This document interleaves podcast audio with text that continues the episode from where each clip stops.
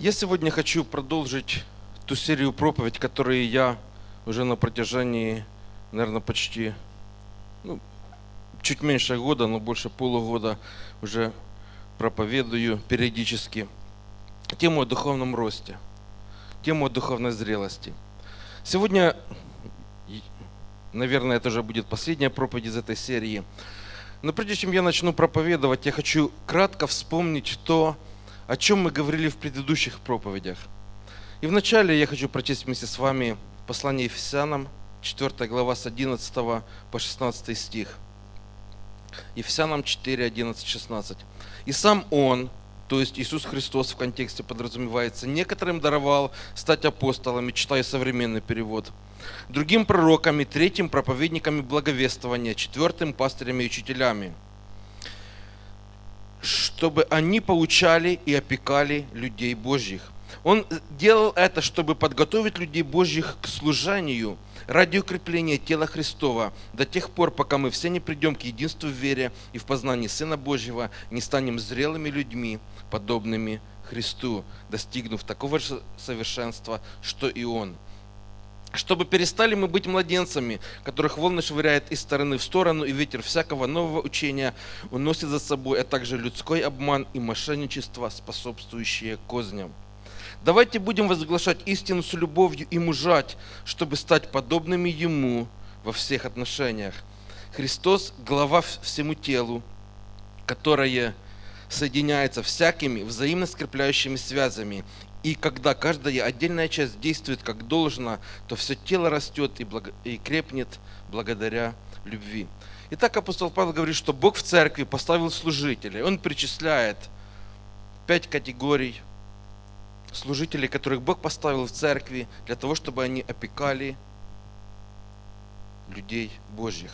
Кто такие люди Божьи? Мы, я, конкретно я. Да, в Царстве Божьем нет мы. Мы не идем в Царство Божье колхозом. Каждый за себя достачет Богу. Поэтому люди Божьи это прежде всего я.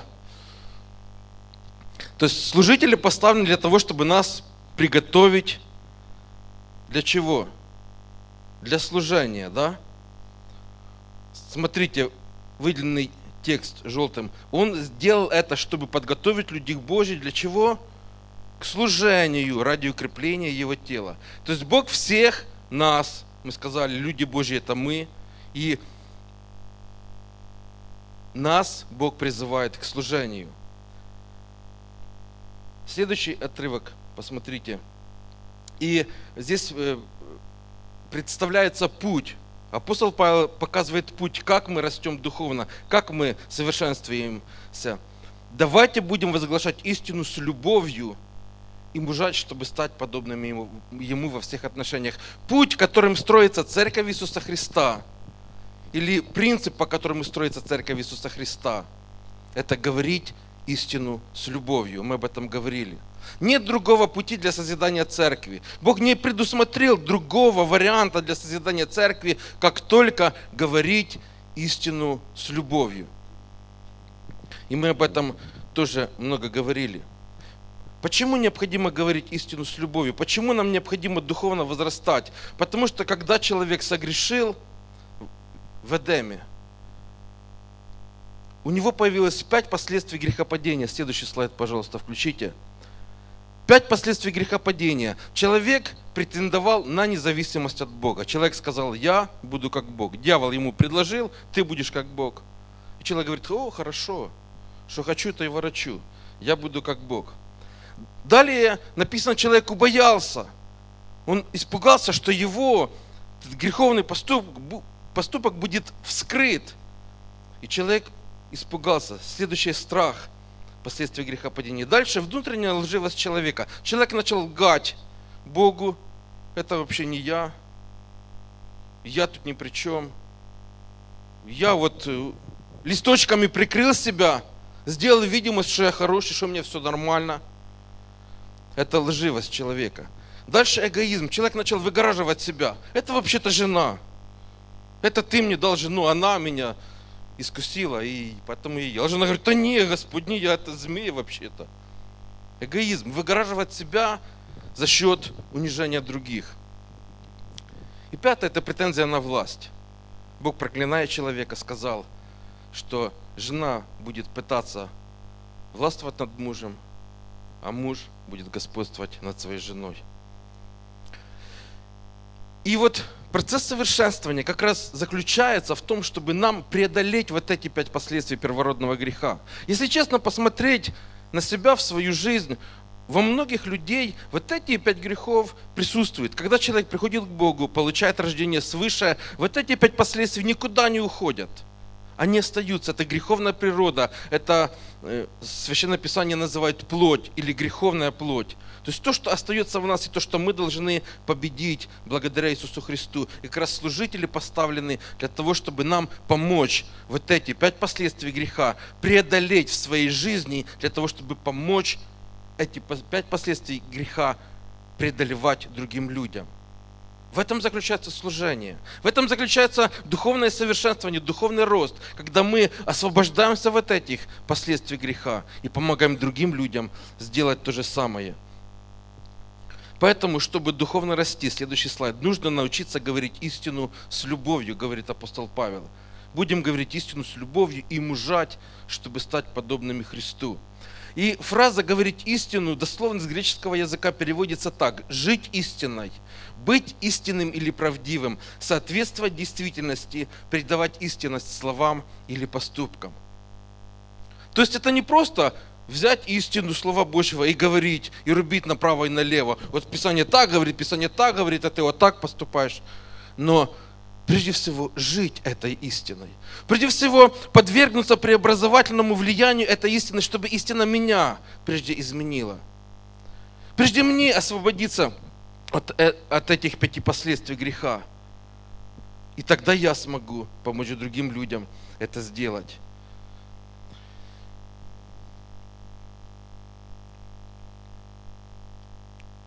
Мы говорили также, что, что способность говорить истину с любовью дает нам возможность оказывать созидающее влияние на наше окружение. То есть мы только тогда сможем созидать церковь, когда начнем говорить истину с любовью. И несколько тезисов из последней проповеди.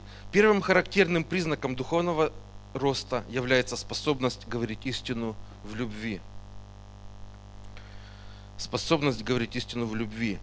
Способность говорить истину в любви – это единственный путь для созидания церкви.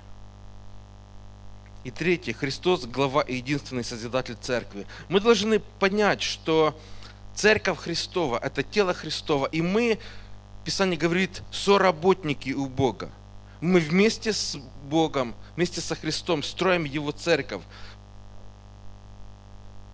Как известно из Писания, Христос умер за церковь.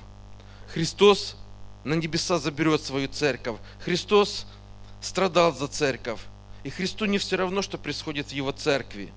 Он сам принимает непосредственное участие в созидании церкви. И Он наблюдает за тем, как мы созидаем Его тело. И сегодня седьмая часть из серии необходимой зрелости. Проповедь я назвал свою Ну верните назад, люди не успели. Верните, пожалуйста, назад.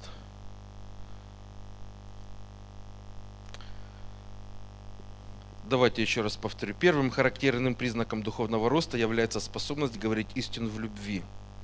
Второе. Способность говорить истину в любви – это единственный путь для созидания церкви. И третье. Христос – глава и единственный Созидатель своего тела.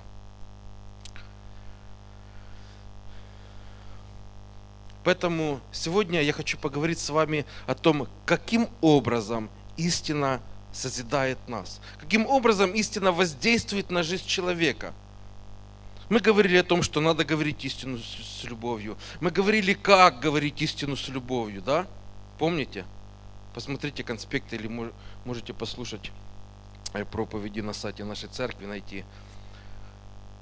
Сегодня я хочу поговорить, как именно сама истина, когда мы ее говорим, как она воздействует на нашу жизнь.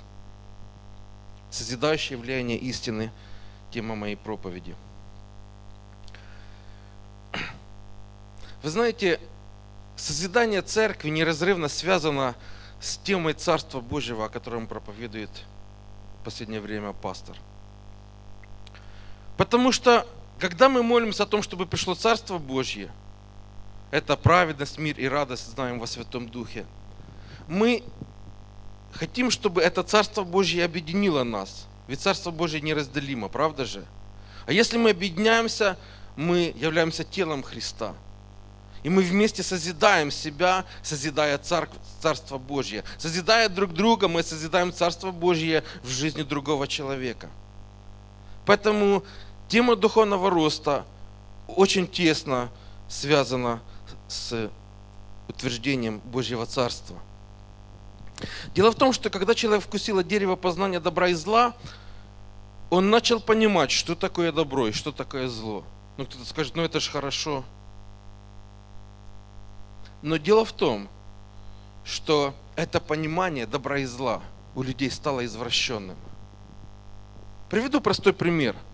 Даже если у неверующих людей спросить, воровать это хорошо или плохо, как вы думаете, что большинство скажет? Плохо. Почти все, я уверен. Ну, говорят, 99% точно скажут, что это плохо. Но если сказать, а у государства воровать можно – а что такой смех сразу в зале? Оце сказал. Конечно, можно, да? Хорошо. У соседа воровать можно? Это хорошо или плохо? Плохо. А если сосед такой гадина паршивый, сколько зла соседям другим сделал, и его обокрали? И как люди говорят? Так йому і надо, надо було більше в нього вкрасти, щоб знав, щоб проучити його. Так это хорошо или плохо воровать? Но у людей понятия расплывчатые. У людей понятия хорошо или плохо, э, они понимают так, если мне от этого хорошо, значит это хорошо. Если мне от этого плохо, значит это плохо. И если даже мне от плохого хорошо, то это хорошо, даже несмотря на то, что это плохо. Да, я вас, может, немного запутал, но так люди думают в большинстве своем. И представьте, такой человек приходит в церковь, кается. Его же мышление сразу не меняется, правда же?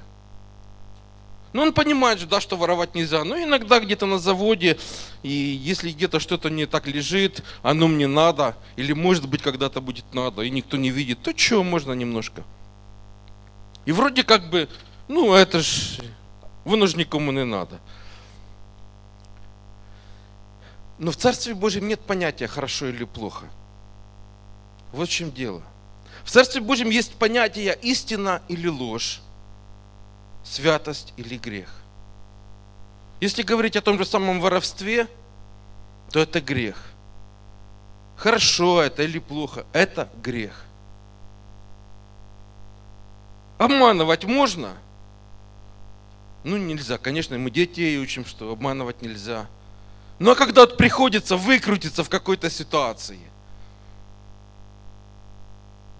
чтобы на деньги не попасть, чтобы с работы не уволить, чтобы еще что-то.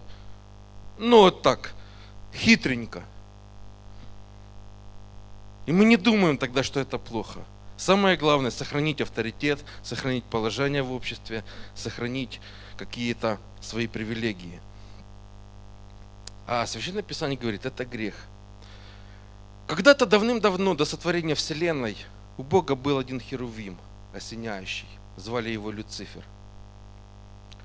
И Писание говорит, он находился в саду Божьем до тех пор, пока не нашлось в его сердце беззаконие. И в чем заключалось беззаконие Люцифера – он говорил в сердце своем, зайду на, небо, выше звезд Божьих вознесу престол мой, и сяду на горе в сонме богов на краю севера, зайду на высоты облачные, буду подобен Всевышнему. Исайя 14 глава. Найдете эти слова. Смотрите, что говорил Люцифер. Сяду в сонме богов, буду подобен Всевышнему. Говоря простым языком, он сказал, я буду как Бог. Потом сотворил человек, э, простите, сотворил Бог человека на земле.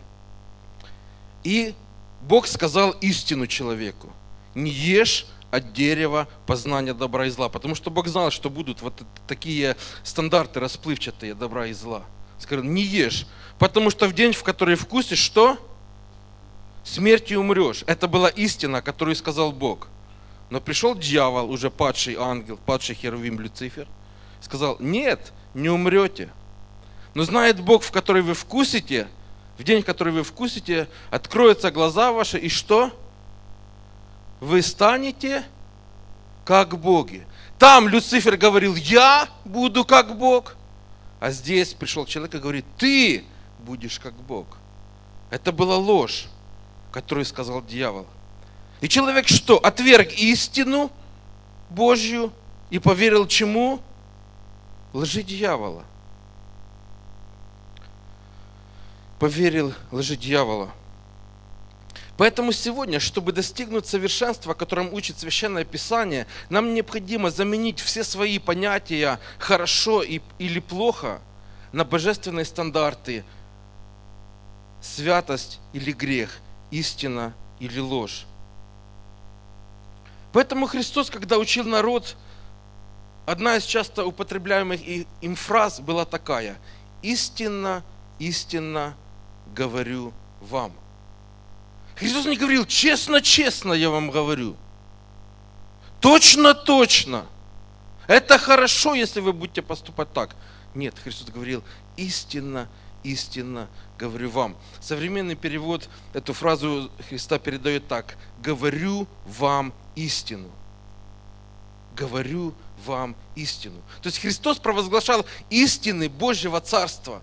Он не рассказывал, что хорошо или что плохо. Он передавал истины Божьего Царства, пытался, знаете, втолкнуть или научить людей этим истинам.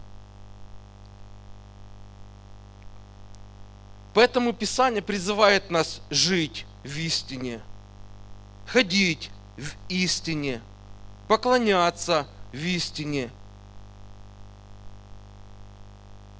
поступать по истине, помышлять об истине. Эти цитаты есть в Священном Писании. Я не буду приводить стихи, но Писание призывает нас жить в истине, ходить в истине, думать по истине, поступать по истине, размышлять об этой истине. Церковь в Священном Писании названа столб и утверждение чего? истины. Нам необходимо разрешить, друзья, божественной истине изменить наши сердца, изменить наше мышление и заменить свои ложные понятия, которые вселил людям дьявол, хорошо и плохо, на Божьи категории истина или ложно, святость или грех. Нам нужно отвергнуть ложь дьявола и принять Божью истину, записанную в Священном Писании. Вот в этом, по сути, заключается духовный рост. Когда мы изменяем свои понятия, когда мы жили ценностями этого мира на божественные ценности, когда мы жили понятиями этого мира на истины Царства Божьего. В этом заключается духовный рост. Стрелочка вперед. Поэтому апостол Павел послании Ефесянам, в этой же четвертой главе, который, из которой мы читали в самом начале, в 25 стихе, подводя некоторый итог своим словам, говорит такие слова. «Посему, отвергнув ложь, говорите что? Истину кому? Каждый ближнему своему».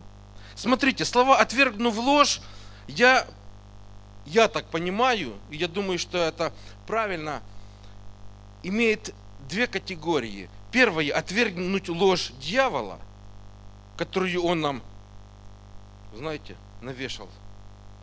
А второе – перестать говорить ложь. И начать говорить истину друг другу. Почему? Потому что истина созидает.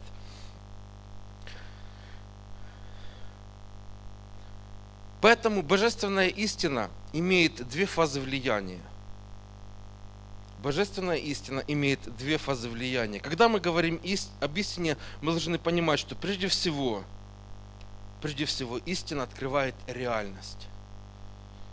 Истина, проникая в сердце человека через Слово Божье, истина открывает реальность.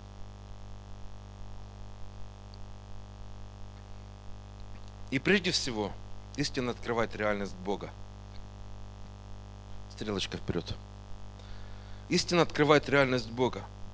Вы замечали, когда читали Священное Писание, что Библия нигде не доказывает существование Бога? Кто обращал на это внимание?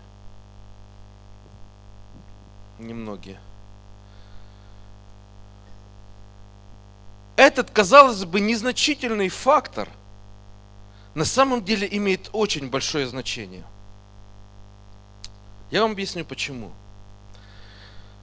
Вы знаете, когда какой-то земной писатель пишет какой-то рассказ, какую-то книгу, какой-то роман, какой-то, ну что-то пишет, никогда писатель не доказывает существование человека в начале своей книги или где-то в конце или в середине. Или вы, может быть, встречали, что кто-то, начиная писать какой-то рассказ, начинает доказывать существование человека. Не встречали такого? Нет? Почему? Потому что человек это реальность, которая существует на земле. Мы люди, мы живем, мы понимаем, что люди на земле есть. Так вот, фактор, вот этот факт, что Библия нигде не доказывает существование Бога, говорит о том, что Библию написал сам Бог, и он не пытается доказать свое существование. Библия представляет Бога как объективную реальность, существующую всегда и незыблемую, неизменную. Поэтому Библия начинается, не начинается словами «вообще-то существует Бог где-то там» и начинается философский разговор. Нет. Библия начинается просто «вначале сотворил Бог небо и землю». И даже если человек не верит в Бога, это не означает, что Бога нет. Бог представляет себя как объективную реальность, и здравомыслящий человек понимает, что если нигде нет доказательств существования Бога, это значит, что это не простая книга, и ее не написал простой человек. Бог – моральный и онтологический центр Вселенной. И вечность, в которую мы все стремимся, это по сути своей познание реальности Бога. Когда мы будем на небесах, мы будем познавать Бога. В вечности все больше и больше, все глубже и глубже мы будем осознавать реальность Бога и познавать Его величие, Его славу, Его бесконечность.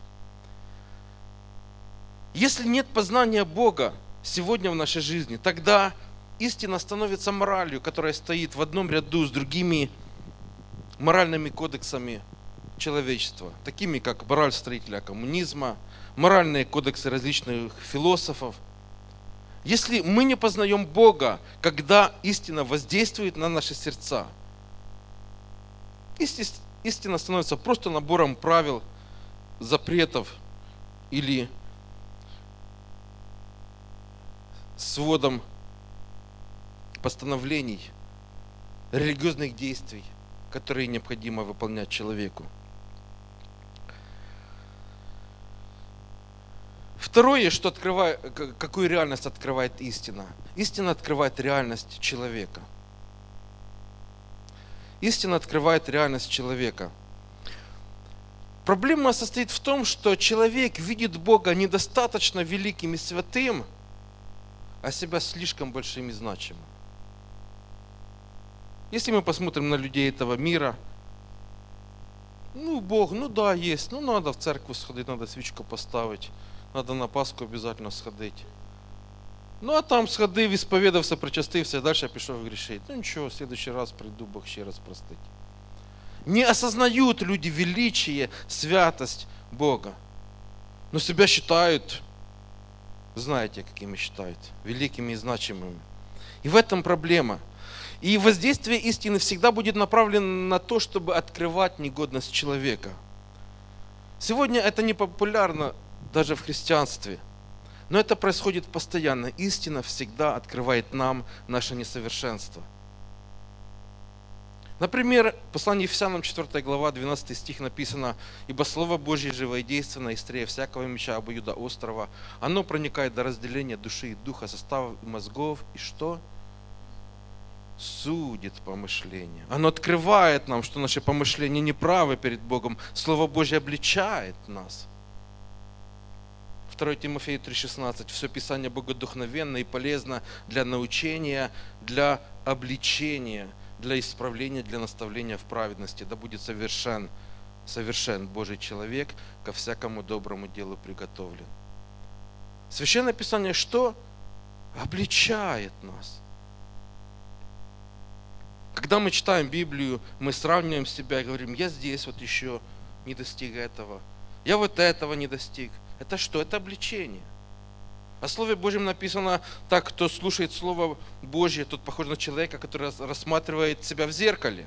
Для чего люди смотрят в зеркало? Чтобы поправить недостатки какие-то, да? И Слово Божье является тем зеркалом, в котором мы видим свои недостатки. Истина открывает нам реальность, нашу с вами реальность. И как апостол Павел вот пишет в этом стихе к Тимофею, да будет совершен Божий человек. То есть, когда истина Божья обличает нас, наставляет, исправляет, тогда мы достигаем чего? Совершенства. Это путь духовного роста. Третье, что открывает исти... реальность, чего открывает истина, это реальность окружающего нас мира. Истина открывает реальность окружающего мира.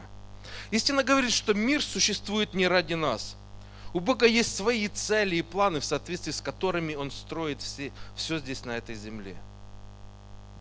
Мир не подстраивается под нас, Бог не подстраивается под нас. Бог исполняет свою суверенную божественную волю на земле. Аминь. Аминь. Аминь. Бог исполняет свою волю, и Бог не будет исполнять нашу волю мы не в том положении перед Богом. Истина открывает, что мир существует ради Бога по Его установленным принципам и правилам. Вот почему люди пытаются подавить своей неправдой истину, говорит апостол Павел в, первой, в первой главе послания к римлянам. Люди пытаются подавить истину неправдой. Почему?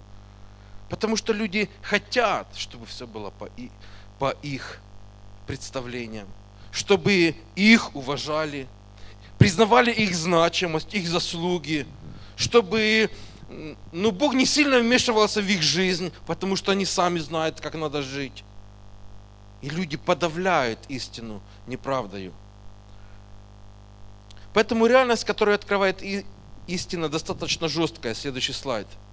Истина говорит, что прежде всего Бог абсолютно великий и святой, и перед Ним нужно трепетать.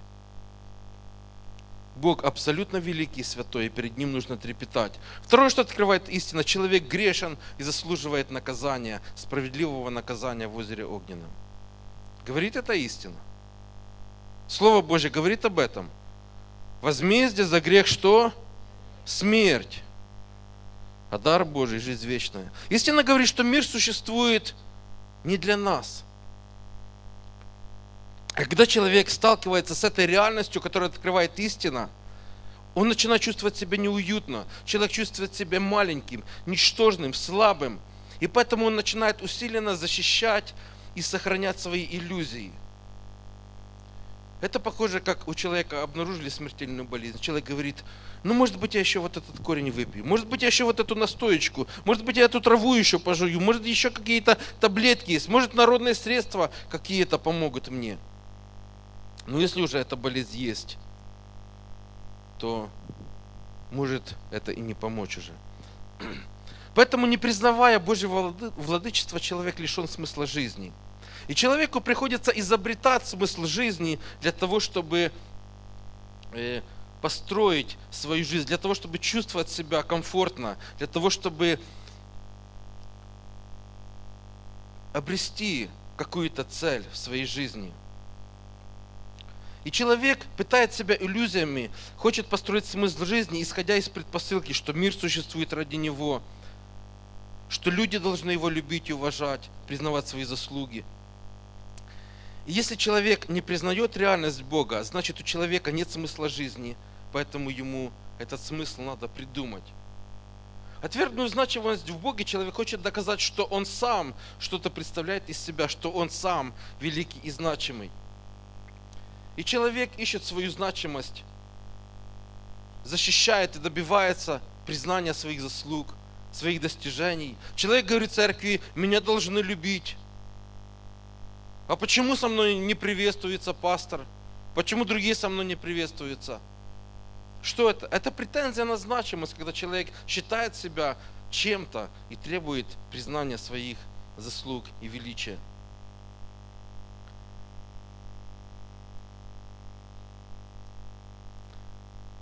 Дело в том, что все люди живут иллюзиями. Человек думает, если я достигну какого-то положения в обществе, меня начнут уважать. Если у меня будет вот такая крутая машина, меня будут пропускать на дороге. Даже если я еду не по правилам.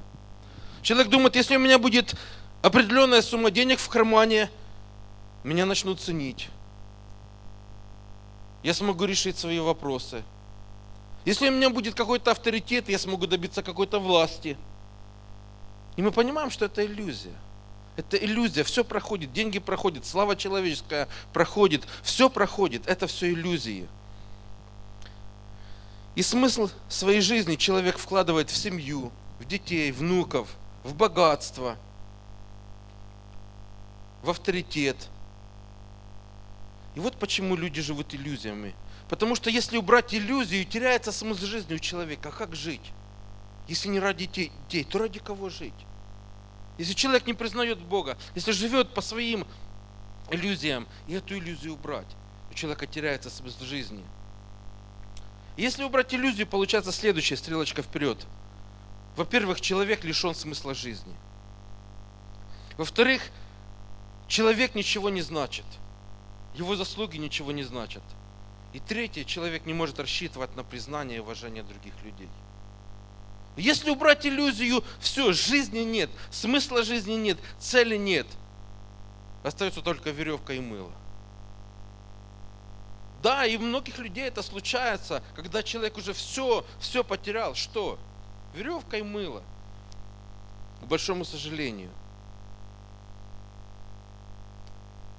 Но к счастью, кроме того, что истина открывает реальность, жесткую реальность открывает истина. У нее есть еще вторая фаза. Истина приносит мир и исцеляет душу. Истина приносит мир и исцеляет душу. Когда истина открыла негодность человека, открыла ему реальность э, Бога, реальность э, окружающего мира, когда человек стоит и не знает, что делать, тогда приходит вторая фаза – истина приносит мир. Вспомните свое покаяние, когда вы покаялись. Что вы ощущали перед тем, как вы совершили молитву покаяния? Вы ощущали безысходность? Вы ощущали, что все рушится? Вы осознавали свою греховность? Это то, что делает истина. Она открывает реальность, она обнажает человеку его состояние. И человеку больше ничего не остается, как бежать к Голговскому кресту и просить милости и прощения у Бога. И когда человек приходит к Иисусу Христу, тогда вступает в действие вторая фаза. Истина приходит, приносит мир, исцеляет душу. Опять же, вспомните свое покаяние, свои ощущения после молитвы покаяния. Вы обрели мир в сердце. Друзья, вы обрели мир в сердце. Вы обрели радость. Вы обрели счастье смысл жизни. Это воздействие истины. Она приносит мир и исцеляет душу. Мы можем получить мир и исцеление души настолько, насколько мы позволим истине открыть реальность. Истина, проникая в наше сердце, во-первых, сокрушает нашу гордыню. Она делает сердце мягким – Истина приносит мир, удаляя из наших сердец горечь. Вы знаете, когда сокрушается гордыня человека, когда человек перестает надеяться на себя, возлагает свое упование на Бога, тогда Бог начинает его поднимать. Священное Писание говорит, Бог гордым что? Противится, а смиренным дает свое благословение, дает свой добрый дар, благодать.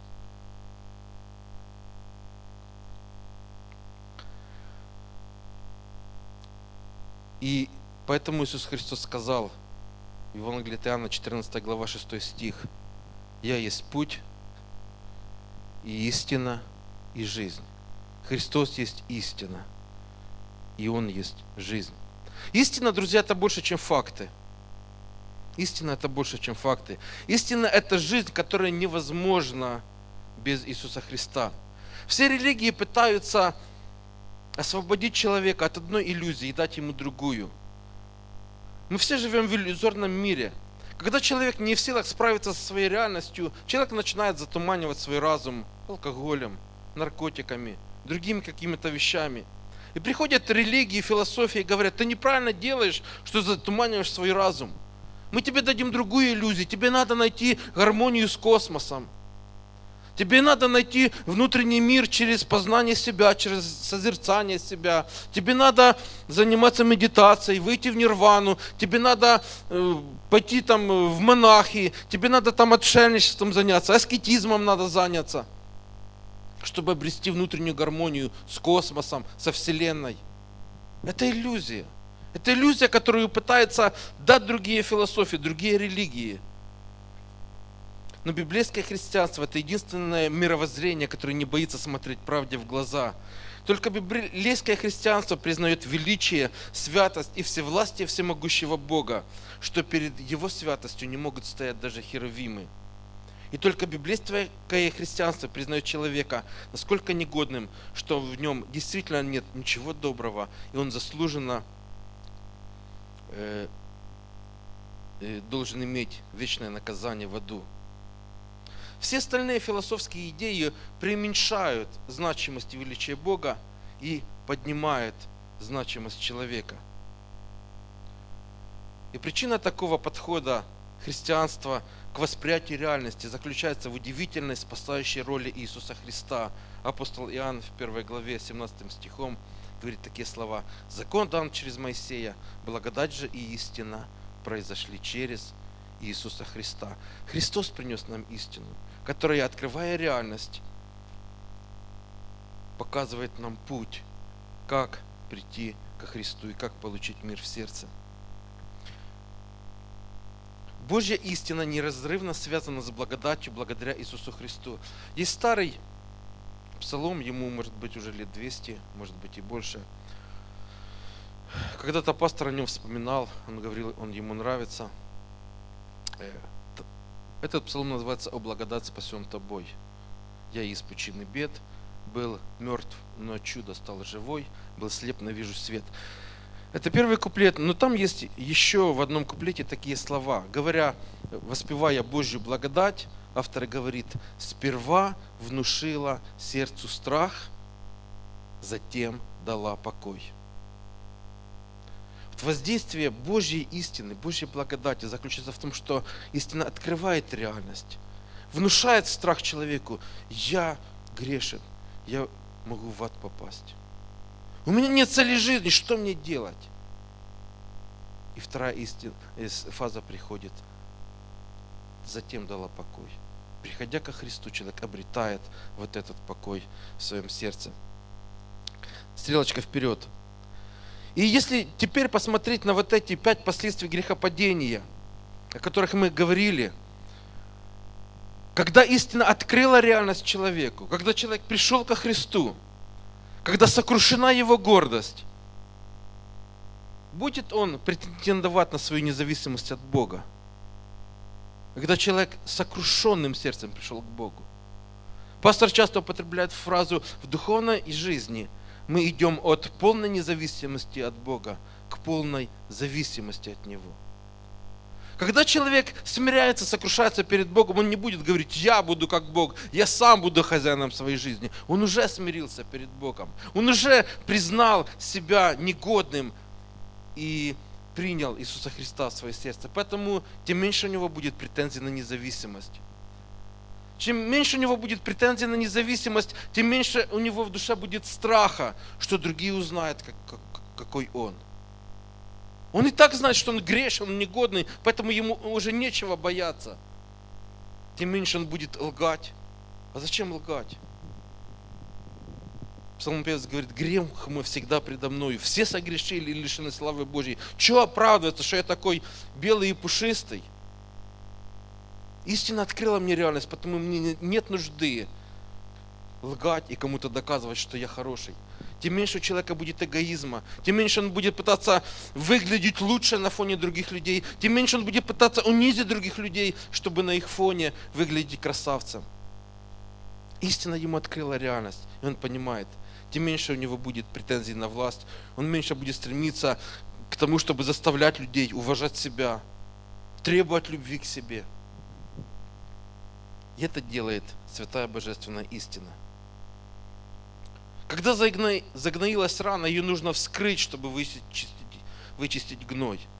Точно так же истина, когда приходит в жизнь падшего грешного человека или духовно незрелой личности, когда открывает реальность, человек понимает, что он несовершен, и истина начинает формировать его в образ Божий. Нам нужно позволить истине сделать свою работу в наших сердцах. Только через Христа человек учится отказываться от своей иллюзорной значимости, чтобы обрести истинную значимость в Боге. Иисус Христос представляет уникальную возможность обменять свою иллюзорную значимость на настоящую, которая есть в Боге. И по своей сути христианская жизнь это и есть обмен своих ложных ценностей этого мира на Божьи ценности Царства Божьего. Это отказ от своих мировоззрений – земных на божественные истины. И Христос нам в этом показал пример. Посмотрите, Филиппийцам 2 глава с 6 по 8 стих. Он, имеется в виду Иисус Христос, будучи образом Божьим, не почитал хищением быть равным Богу. Современный перевод эту фразу переводит так. Он не боролся за равенство с Богом. Он не пытался доказать, что я тоже Бог, поэтому я, почему я должен идти на землю. Он не боролся за равенство с Богом, но уничижил себя самого, приняв образ раба, сделавшись подобным человеком и по виду став как человек, смирил себя, быв послушным до смерти и смерти крестной. Посмотрите, Иисус отказался от своего небесного величия, чтобы мы научились отказываться от своей земной славы и земного величия. Христос отказался от славы небес, чтобы мы научились отказаться от своей иллюзорной славы, которые мы хотим иметь в этом мире, которую многие люди хотят иметь. И девятый стих, дальше, стрелочка вперед. «Посему и Бог превознес его». Слово «посему» означает «поэтому», «по этой причине». По причине того, что Христос отказался от своей славы, показал нам пример. Поэтому Бог превознес его и дал ему имя выше всякого имени, дабы пред именем Иисуса преклонилось всякое колено небесных, земных и преисподних, и всякий язык исповедал, что Господь Иисус Христос в славу Бога Отца. Потому что Христос смирился, потому Бог превознес его. Друзья, Маленькое отступление от проповеди. Библейский принцип приобретения авторитета звучит так. Смиритесь, и Бог вознесет вас. Священное Писание говорит, смиритесь под крепкую руку Божью. Иногда это тяжело, такая рука крепкая, так тебе печально, что твою гордыню давят, что твое самовозвеличение давят, что твои заслуги как-то унижают. Иногда рука это крепкая. Но когда ты смиряешься, тогда Бог начинает возносить тебя в своей славе и давать тебе авторитет, давать тебе признание людей, давать тебе свою славу.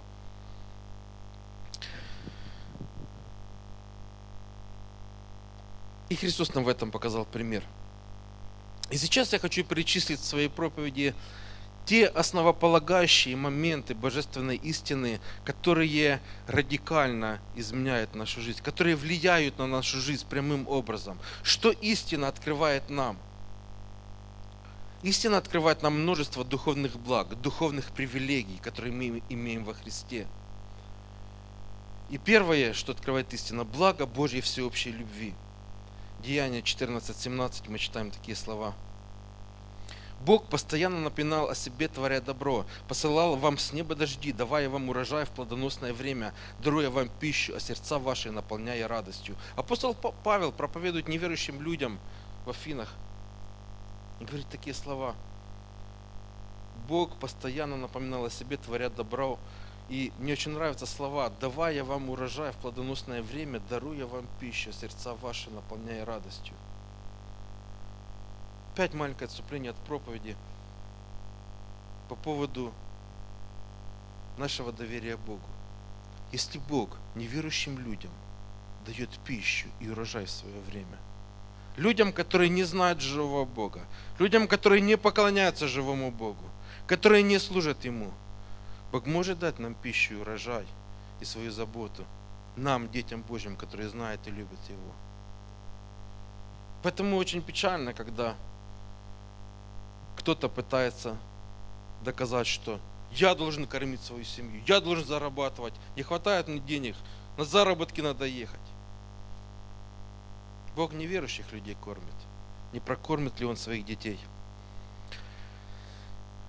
И вы знаете, благо Божьей всеобщей любви, когда человек понимает то, что Бог действительно все нам дает, любит всех людей, те, кто поняли эту истину, те будут благодарить за воздух, которым дышат.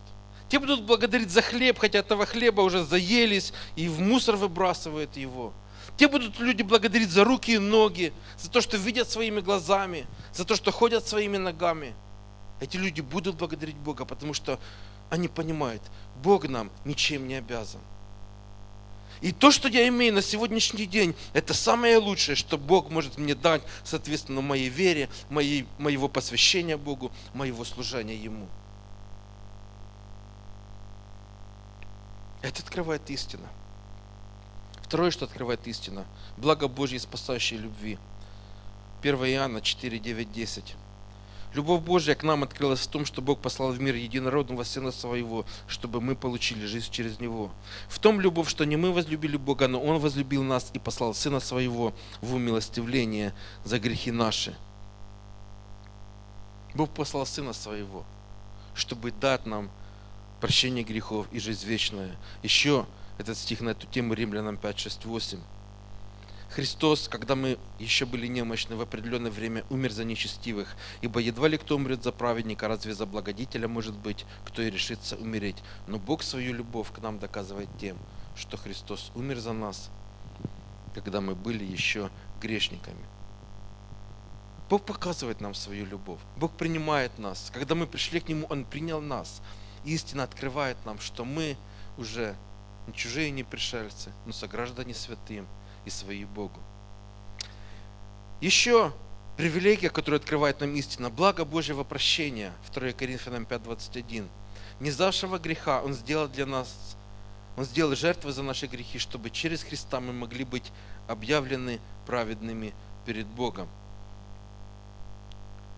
Чтобы мы могли быть объявлены праведными перед Богом. И еще стих на эту тему, Евреям 10.14. «Ибо одним этим одним приношением Он сделал совершенными на, на все времена тех, кто становятся святыми. Бог сделал нас святыми. Бог простил нас, посадил на небесах во Христе Иисусе. И истина говорит, что Бог нас простил. Бог умер за наши грехи, Он простил нас и назвал нас своими детьми. Благо Божьего принятия – Колоссянам 1 глава 21-22. «И вас, бывших некогда отчужденными врагами по расположению к злым делам, ныне примирил в теле плоти его, смерти его, чтобы представить вас святыми и непорочными и неповинными пред собою». Бог принимает нас. И еще Римлянам 8, 14, 15. «Ибо кто ведом Духом Божьим, истинные дети Божьи, потому что Дух, обретенный вами, не превращает вас в рабов и не вызывает у нас у вас новый страх, а превращает нас в детей Божьих, и восклицаем мы Ава, что значит Отец. Мы дети Божьи. Говорит истина, мы дети Божьи. Разве это не, не должно радовать нас? Разве это не должно вдохновлять нас, что мы дети Божьи, мы приняты Богом, и Бог дает нам, как нашим детям, все необходимое для жизни и благочестия.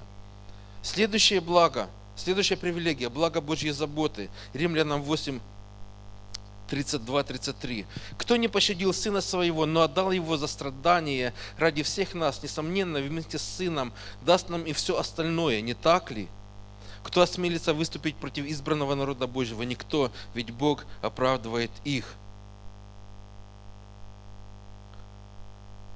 Опять отступлюсь по поводу Божьего обеспечения. Синодальный перевод говорит 32 стих так.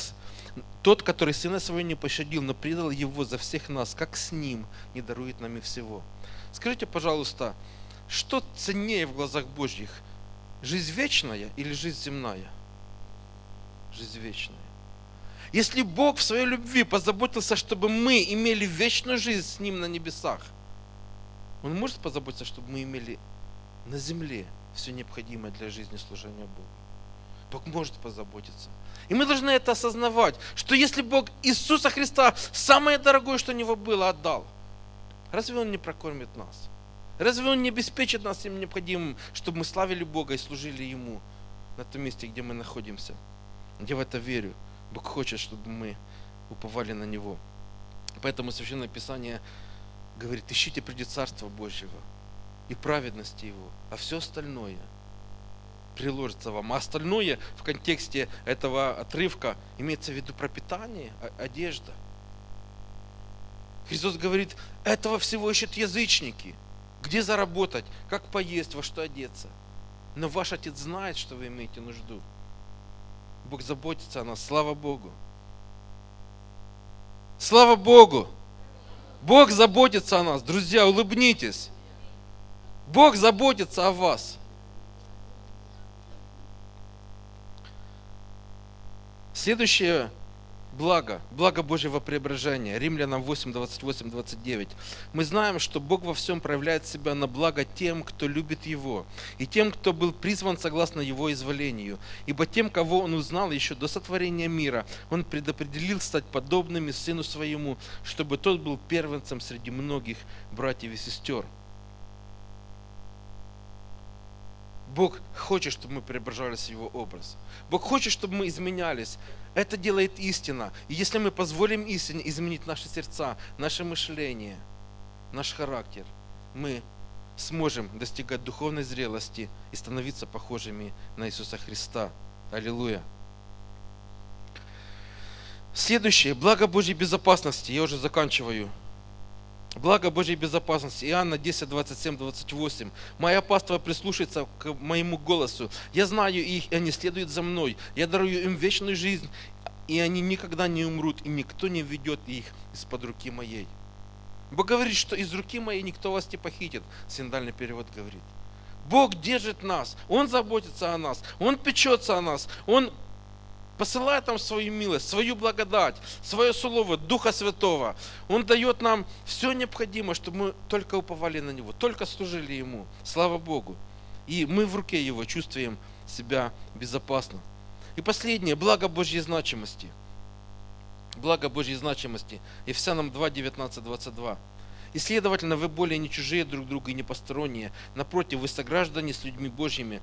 Вы строите на основании, которое держится на апостолах и пророках, имея самого Христа Иисуса краеугольным камнем этого основания. Он поддерживает с собой все это строение, и оно растет, чтобы стать святым храмом Господним. Через него и вы вместе с остальными созидаете себя, образуя жилище, где Бог будет жить через Духа Святого благо Божьей значимости говорит о том, что мы является, являемся храмом Духа Святого, в котором живет сам Бог. И мы созидаем из себя духовный дом. И Бог хочет, чтобы мы этот дом созидали, строили, чтобы мы прилагали максимум усилий, чтобы достичь совершенства, чтобы Богу, Духу Святому комфортно было находиться внутри нас. Чтобы в эти пять последствий грехопадения, о которых мы говорим, они все больше и больше искоренялись из нашей жизни – а истина Божья заменяла это место, заполняла это место. Ефесянам 1.3 написано так. «Благословен будь Бог и Отец Господа нашего Иисуса Христа. Во Христе благословил Он нас всеми духовными благословениями в Царстве Небесном». В Царстве Небесном, в Царстве Божьем Бог благословил нас всеми благословениями. Бог приготовил это для нас, друзья. Возрадуйтесь. Бог приготовил нам много благословений, если мы будем жить и ходить в Царстве Божьем, если мы будем достигать Царства Божьего, если мы будем хранить истину, ходить в истине, жить в истине, помышлять об истине. Бог будет давать нам все свои благословения, которые Он приготовил для нас. Аминь. И поэтому Бог сегодня говорит, друг дорогой, отвергни свой план для своей жизни. Прими мой план. Я хочу дать тебе вот эти благословения. Но это произойдет только тогда, когда ты смиришься перед Богом скажешь, Господь, я хочу исполнить Твою волю. Не свою волю, но Твою волю. Пророк говорит такие слова, передает слова Божьи.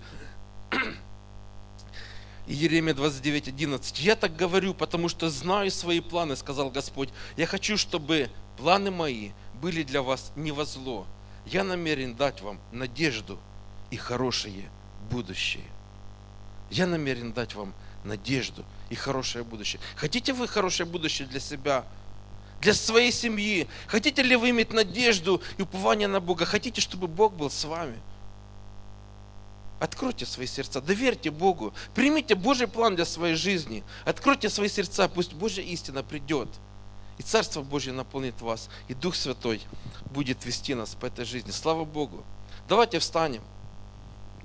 Я хочу вместе с вами помолиться, чтобы вот эти истины, о которых мы слышали, чтобы этот процесс воздействия истины, мы могли, осознавая, понимать, что истина именно таким путем работает. И истина – Бог посылает свое Слово, а Слово есть истина, да? Что Слово Божье учит нас и открывает нам множество духовных благ.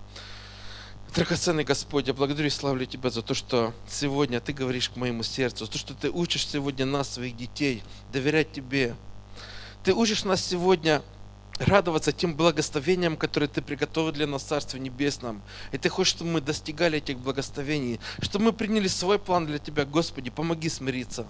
Помоги смириться иногда под крепкую руку. Иногда помоги нам отказаться от своих целей и планов и взглядов на жизнь, принять Твой план, который Ты приготовил для нас, чтобы дать нам будущность и надежду, чтобы дать нам хорошее будущее, Господь. Мы хотим этого достичь. Пожалуйста, благослови Твой народ. Мы смиряемся перед Тобою. Пусть Твоя истина изменяет наши сердца. Пусть Твоя истина преображает нас, чтобы мы, взирая на Слово Твое, стали похожим на Тебя. Говоря истину в любви, мы становились совершенными, похожими на Твой образ, Господь. Благослови, пожалуйста, Твой народ. Благослови нас. Мы воздаем Тебе хвалу и славу за то слово, которое Ты открываешь нам, за истину, которая просвещает наши сердца и дает нам мир. Спасибо Тебе, Господь. Прославлен будь и возвеличен наш драгоценный Господь во имя Иисуса Христа. Аминь.